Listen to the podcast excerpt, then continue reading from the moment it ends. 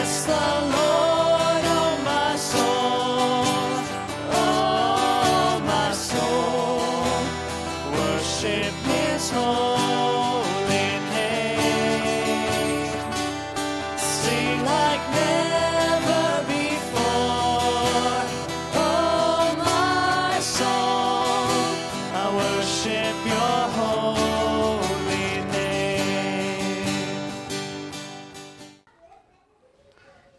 great to see the children, isn't it? I miss them, sometimes even joyfully.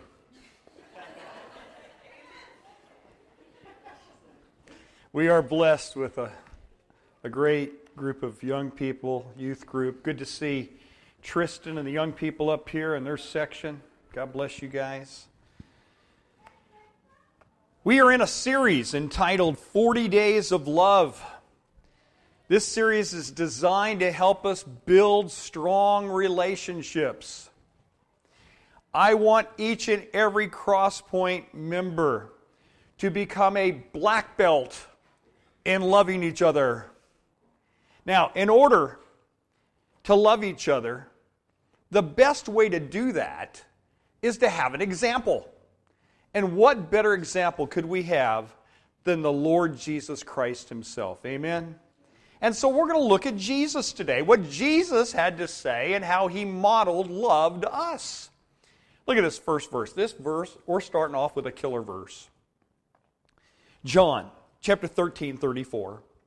I'm giving you a new commandment. Uh oh, what's new about it? In order to understand the new commandment, you got to go back to the old commandment. What was the old commandment? Love your neighbor as yourself. Okay, everyone with me. I don't have a chalkboard. If I did, I'd draw a big circle. That circle, you see the circle in your mind's eye? That represents your life. That is your circle. That is you. In the middle, put yourself. You got to love yourself in order to love your neighbor, right? Now, put your neighbor right there in the middle with you. Get it? Got it? Good. Jesus but I'm giving you a new commandment. Well, what's the new commandment? Love each other in the same way I have loved you. Whoa, how did Jesus love us? Here's Jesus' circle. He took himself out of the center and put himself on the outside. Whoa. I'm having a hard enough time, Lord, with the old commandment. And now you're giving me a new commandment? You see why I said, I can't live the Christian life. I can't do what this is telling me to do without help from above. Anybody else need help besides me? I don't know anything about love. I'm trying. I'm looking to Jesus. I'm studying. I'm learning. I'm on the journey, but man, I need help. Anybody else need help with learning to love like Jesus loved? He says that's what we're supposed to do. And he says, I'll be your example. John 13, 15, I have given you what? An example to follow. Do as I've done to you. Now, what does that mean? What does that look like in practical terms? If I'm going to love like Jesus loved, then I must do four things. You got your outlines out? Number one, I must accept others the way Jesus accepts me. If I'm going to love like Jesus loves, I'm going to have to learn to accept others the way that Jesus accepts me. Followers of Jesus Christ, Crosspoint members ought to be the most accepting people in the whole wide world. We really should. The deepest wounds you've ever experienced in life are wounds of rejection, are wounds when you wanted to be loved, when you wanted to be accepted, but you were rejected. Those are deep, deep wounds, and they leave, leave deep emotional scars. Maybe you were rejected by your parents. Maybe you were rejected by your peers. Maybe you were rejected by a former spouse. And, and because of that rejection, we put on all these defense mechanisms because we don't want to be hurt anymore. We don't want to be rejected anymore. And so we just start thinking, well, how can I live my life in such a way that no one will reject me anymore? Well, it comes out in the kind of clothes that we wear. You know, hey, I want to fit in, so I'll wear the clothes that everybody else is wearing, and then they will accept me. Rather than being you, who God made you to be, you try to be like everybody else. See the defense mechanism we sometimes use? Sometimes it comes out in our hairstyles, the kind of cars we drive, the kind of careers that we go into, career choices. But here's the deal, folks it's a myth to think that if you could just become perfect, then everyone will love you. That is a myth. How do I know that's a myth?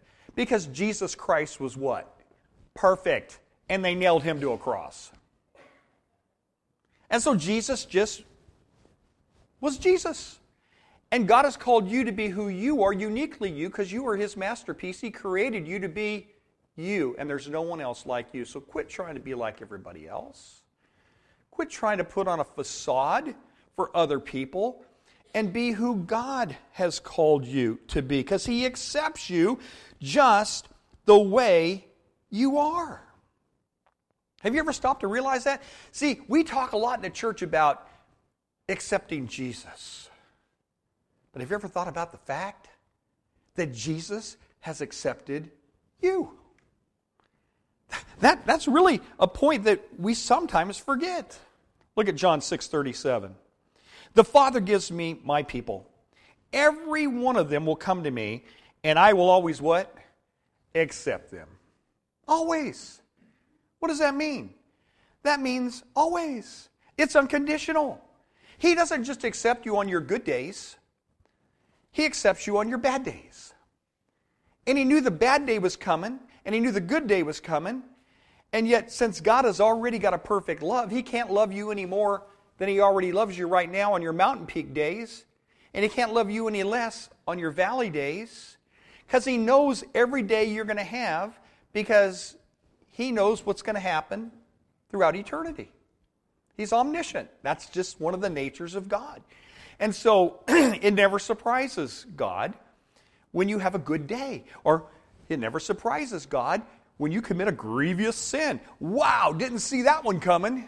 No, He sees it, He knows it, and He accepts you anyway. Isn't that good news? Isn't it good to know that God knows everything good about you and everything bad about you, the good, the bad, and the ugly, and He says, I still want you. I still love you. I still accept you just the way you are.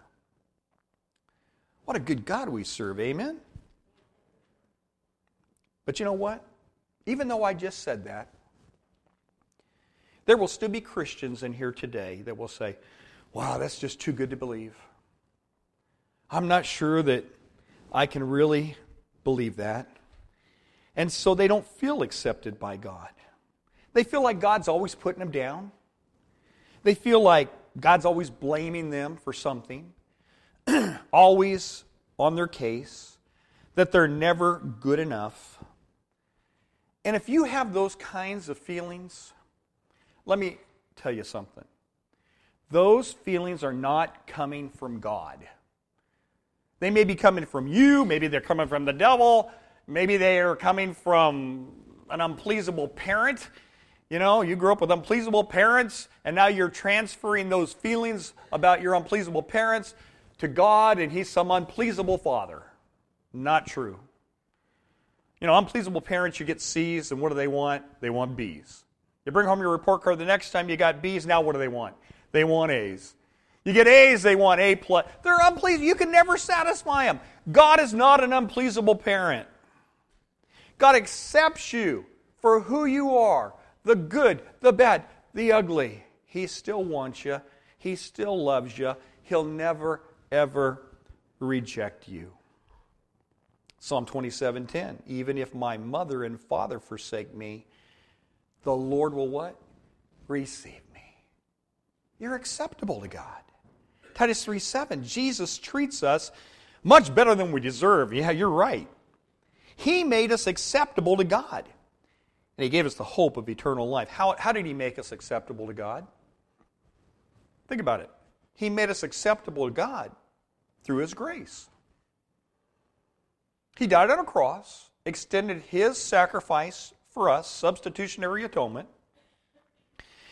and He says, Father, here they are. They're now acceptable. I accept them. Now you're thinking, but how can He do that? Because I'm I can see all my past sins were forgiven, but I'm still a sinner. And I will continue to sin. how can I still be acceptable in His sight? Here's something you need to understand you can accept someone without approving of what they do.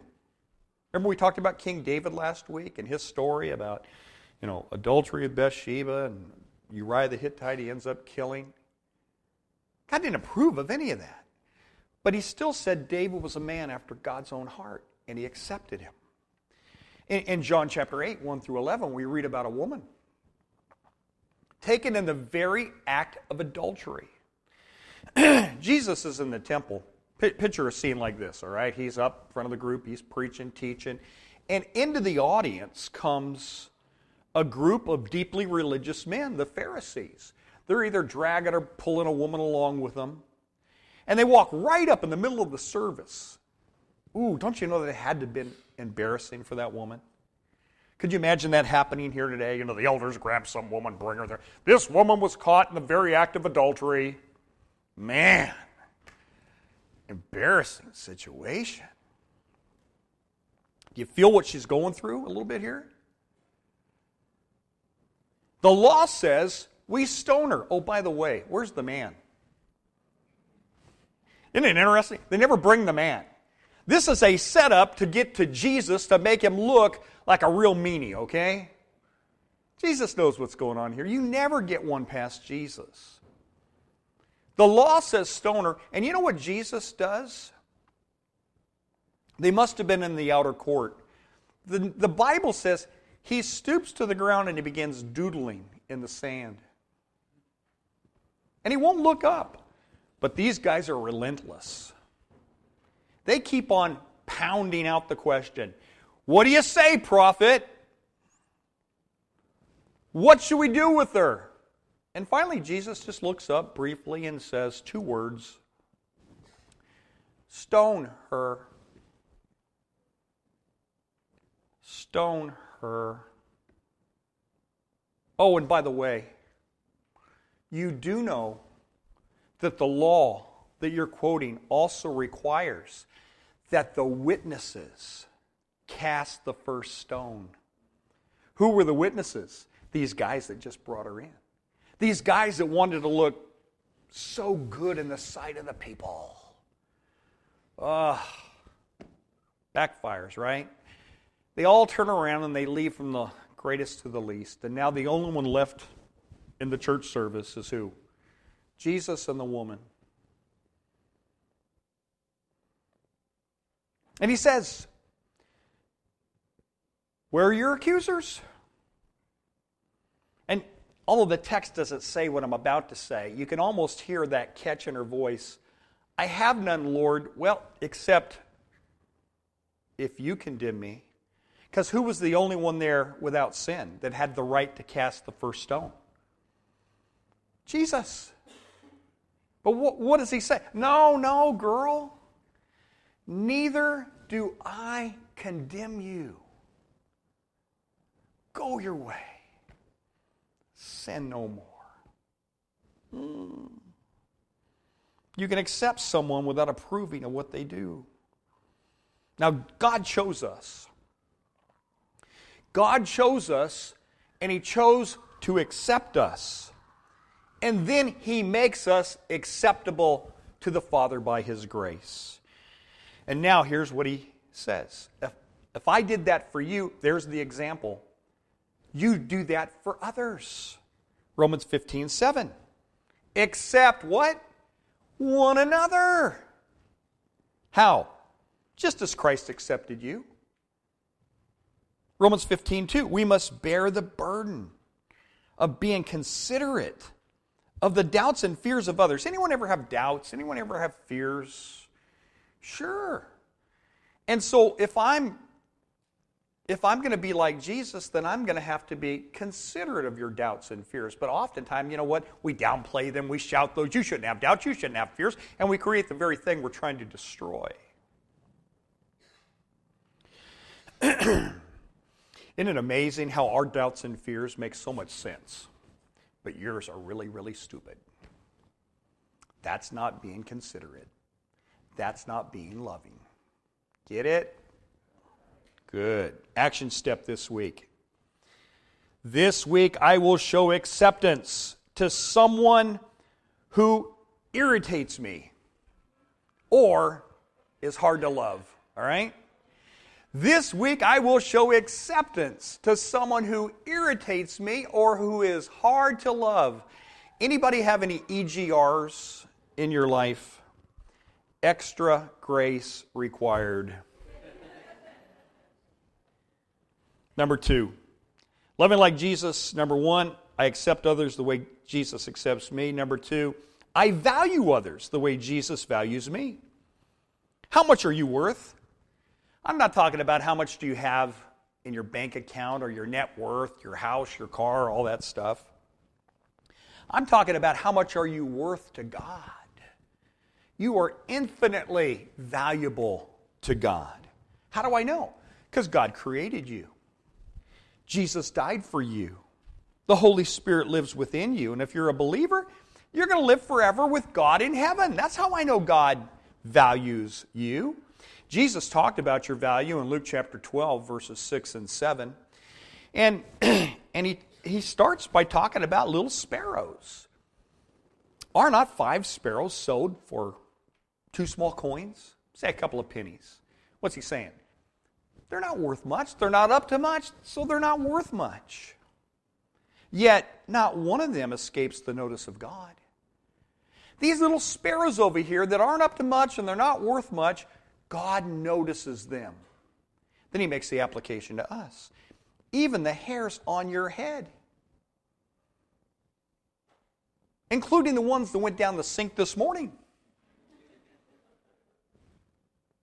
have been counted all been counted. So don't be afraid. God knows the number of hairs on your head, and they're constantly changing, right? So He's got a daily update, you know. There are some that are growing, there are some that are, you know, turning loose, and others are turning gray. And He keeps track of all that stuff. If God cares about little sparrows, He cares about you because you're worth far more than a sparrow. You're valuable. Now, value depends on two things. Number one, who made it? Who made it? Anybody a painter? I, I, did some finger painting when I was in elementary school and brought it home to my mom. She put it on the refrigerator. Man, she made me think like that was worth everything. But you know what? If someone says, I'll exchange that for a Picasso, my mom would have took the Picasso, okay? Why? It's a Picasso! Who created you? Who was the master craftsman that designed you as his workmanship? God. And so value depends on who made it. God made you. 1 Timothy 4 4, everything God created is good, including you. Ephesians 2:10.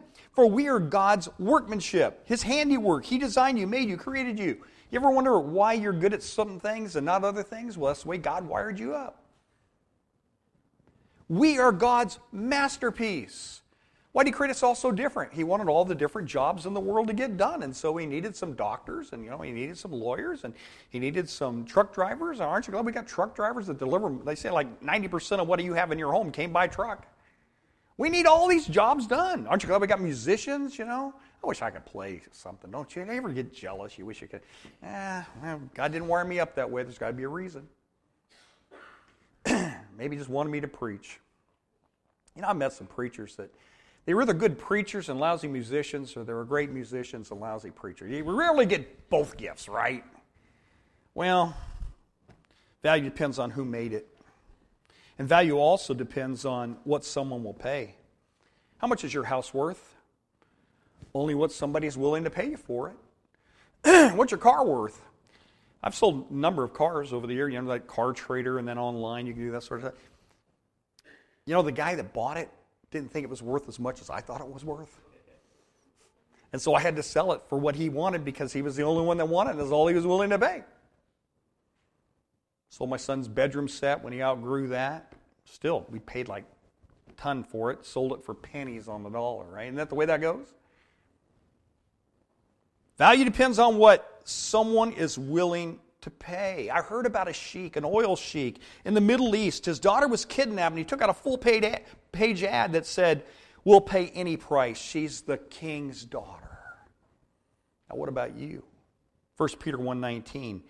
He, that's God, paid for you with what? The most precious thing he had. The precious lifeblood of Christ. Look how valuable you are.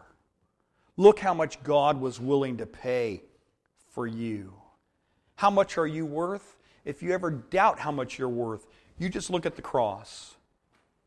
You cannot say, I am worthless when you look at the cross because God says, I gave everything I have for you.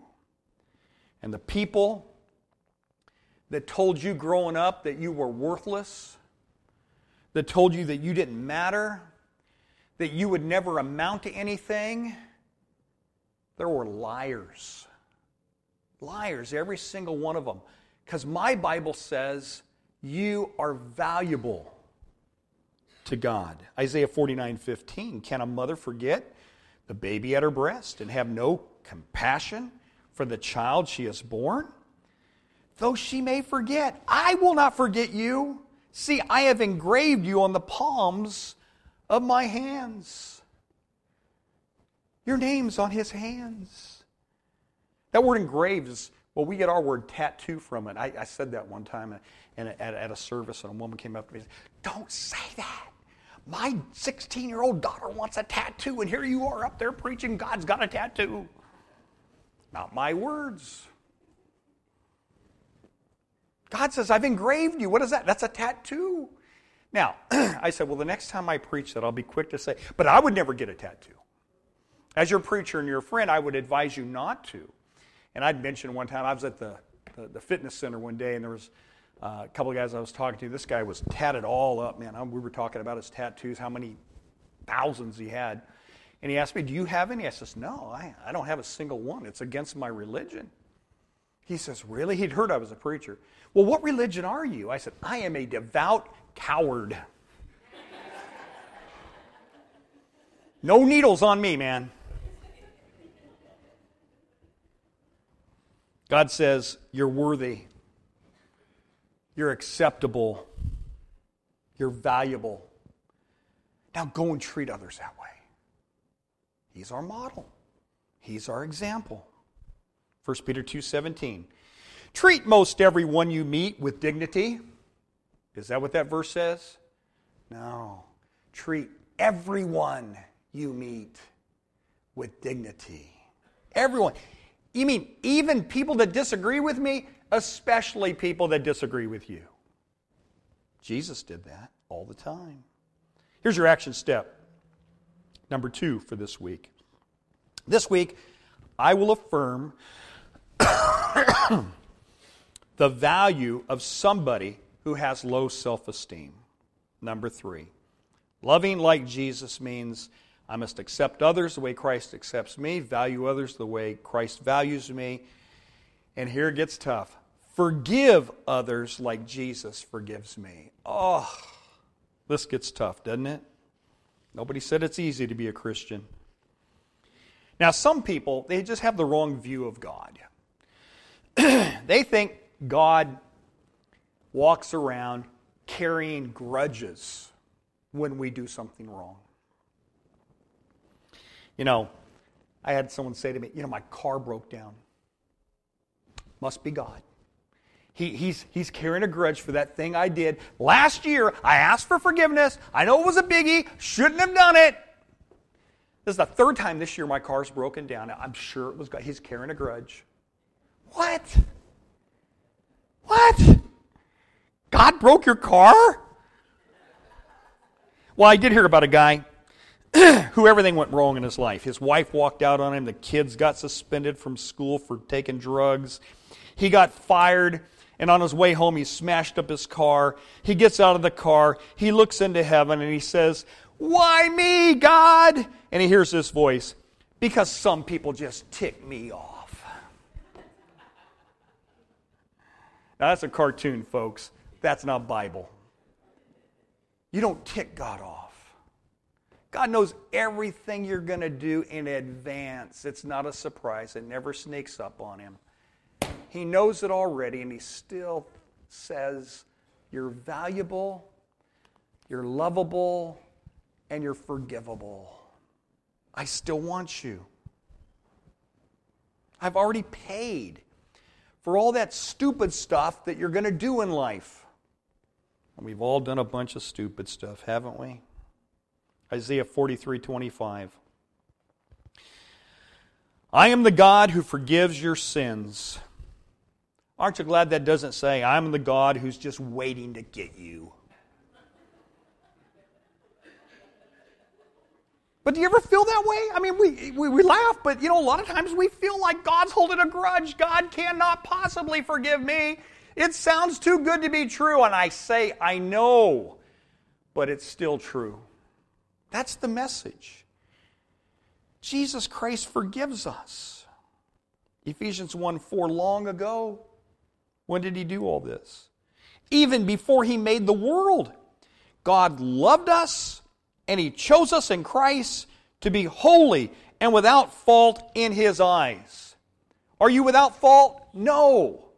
But you're without fault in His eyes. Why? He covers it all up by His blood. Therefore, even before you were born, God took care of your sin problem and He took care of your guilt problem. Romans 8 1 puts it like this There is therefore now how much condemnation, folks? No condemnation. For those that are in Christ Jesus. The question this morning are you in Christ? Yes, I am. I accepted him, and he accepted me. I'm his, he's mine, and that's the way it's going to be. No change in that. Now, once you become a Christian, if you still feel condemnation know this it is not coming from God. It's probably coming from you, maybe the devil, I don't know, but it's not coming from God. Some Christians just live below their spiritual privileges. They're forgiven, but they just walk around not feeling it. And I guess you can do that. And one day you'll get to heaven and you go, boy, finally made it. But that's a miserable way to live. That's not the life that God wants you to live because you're not going to be very effective. If the good news isn't good news to you first, are you going to be out sharing the good news with others?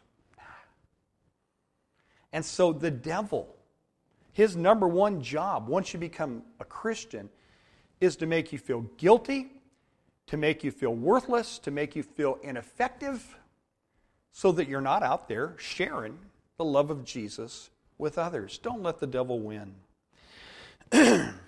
Colossians 3 13.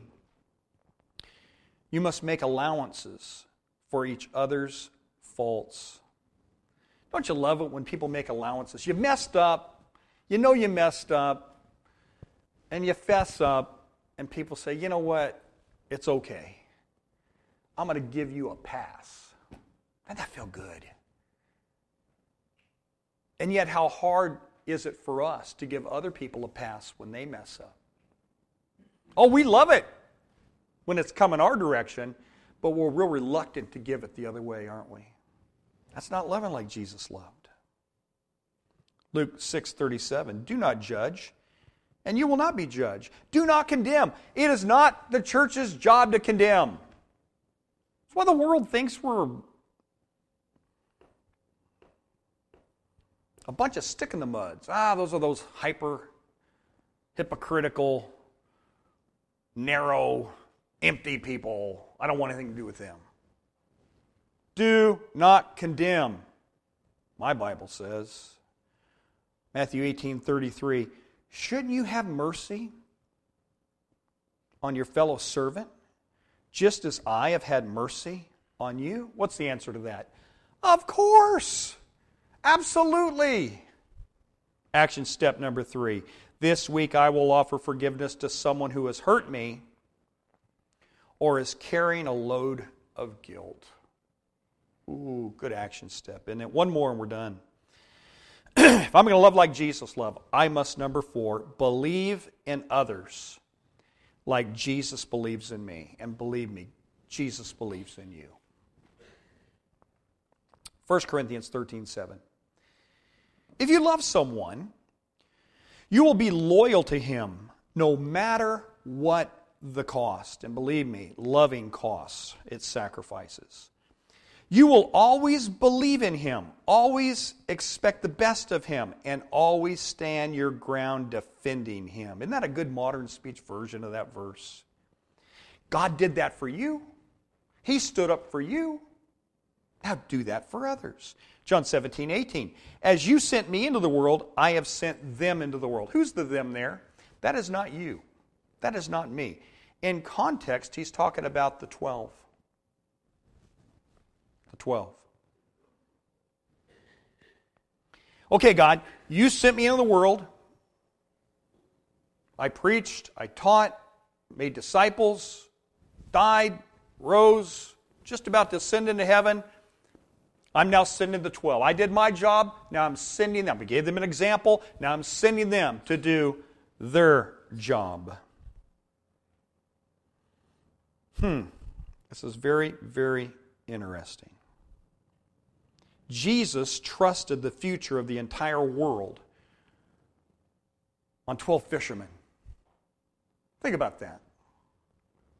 Can you imagine when Jesus finally got up to heaven? all the angels gather around.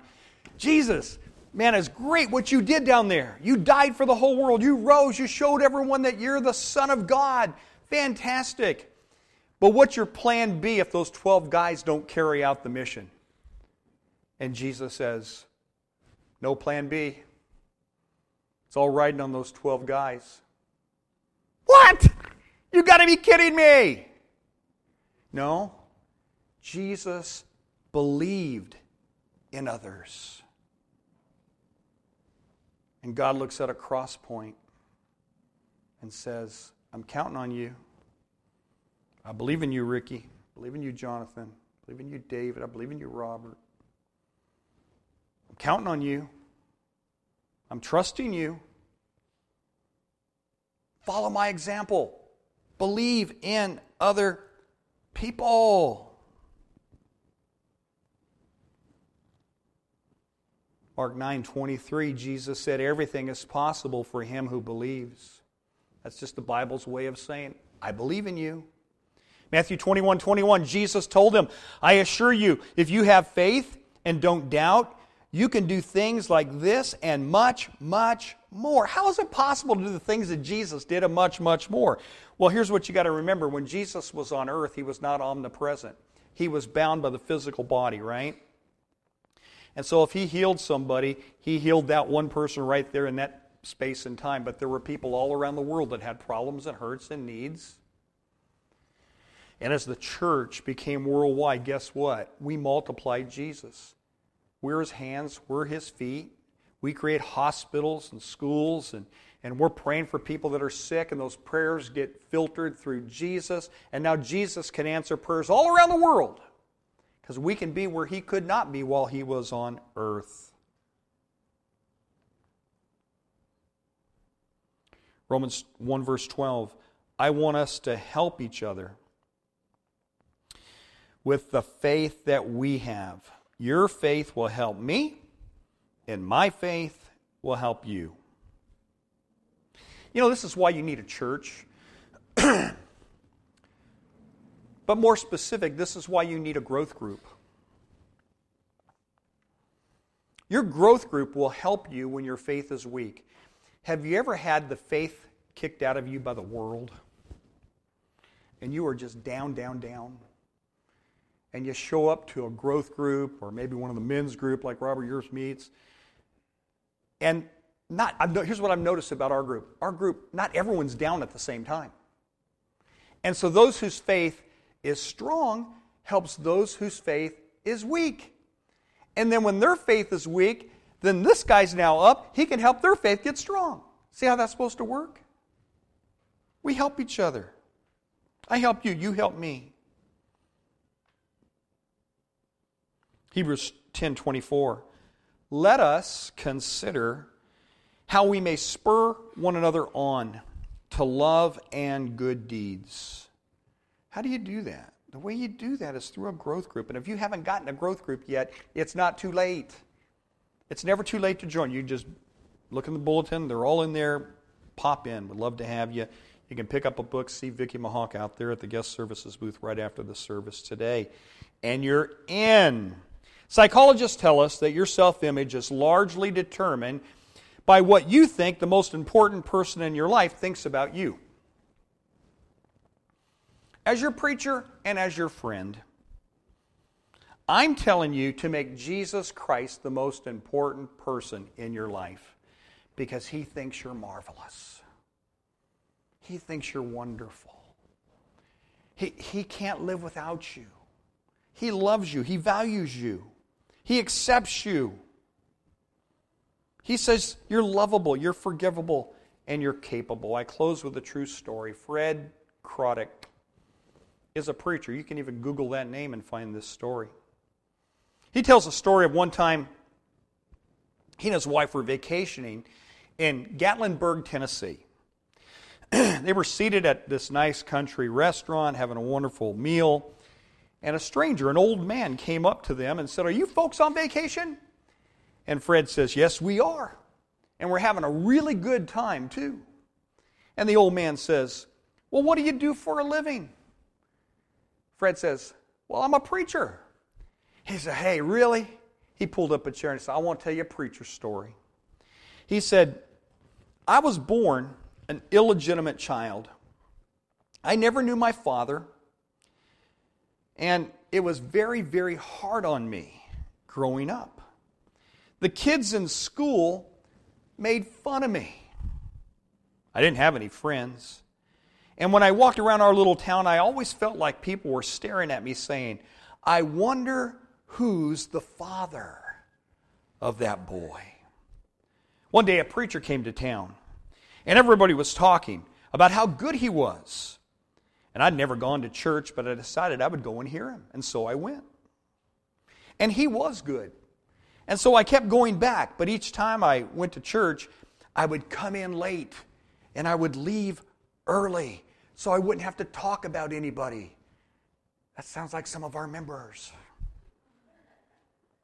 This one Sunday, I got so caught up in listening that I forgot to leave early. And as the service ended and the people stood up, I couldn't get out the door. See the picture there? Suddenly, I felt a heavy hand on my shoulder. When I turned around, there was this big, tall preacher standing there with his hand on my shoulder, looking at me and said, What's your name, son? Whose boy are you? Whose son are you? I just shook when I heard that question. But before I could say anything, that preacher said this Well, hey, I know who you are. I know who your family is. You have a distinct family resemblance. Now, watch this. You're one of God's children. Ooh, isn't that good? You're one of God's children. He said, Those words changed my life forever. The old man got up and he left. The couple motioned for a nearby waitress to come over and said, That man that we were just talking to you, do you know who he is? And the waitress says, Oh, yeah, everybody knows who that is. That's Ben Hooper, two time governor of Tennessee. A man learned, a boy learned, that he was a child of God and it changed his life. Who is it you know that needs to hear that they're one of God's children and they need some encouragement this week? That's our job if we're going to follow in the example of Jesus. Now, I know that every single one of us in this room have been wounded, have been hurt and some of those wounds run really, really deep. Don't let what other people say about you or have said about you define who you are. Make Jesus Christ the most important person in your life and start filling your mind with what he says. I close with one final verse, Ephesians 3:18. Beautiful words. If we could just get this down. Understand these words the apostle Paul would be well on our way to being like Jesus. May you have the power to understand as all God's people should how wide and how long and how high and how deep God's love really, really is. Ooh, I want to know that. I want that deep within me so that can come out of me when I'm dealing with difficult people. Let's pray. Thank you, Father, that you can heal broken hearts and bitter memories and damaged self esteem. Thank you that we matter to you. Thank you that you turn nobodies into somebodies. now you pray in your own mind and your own heart. God, to hear you. Maybe you'll claim this prayer as your own. Dear Jesus Christ, help me to see myself the way that you see me. Thank you for creating me. Thank you for loving me. Thank you for dying for me. I don't understand it all, but I thank you that you accept me and that you value me. Help me to care more about what you think of me than what other people think. May the truth set me free. In Jesus' name, amen.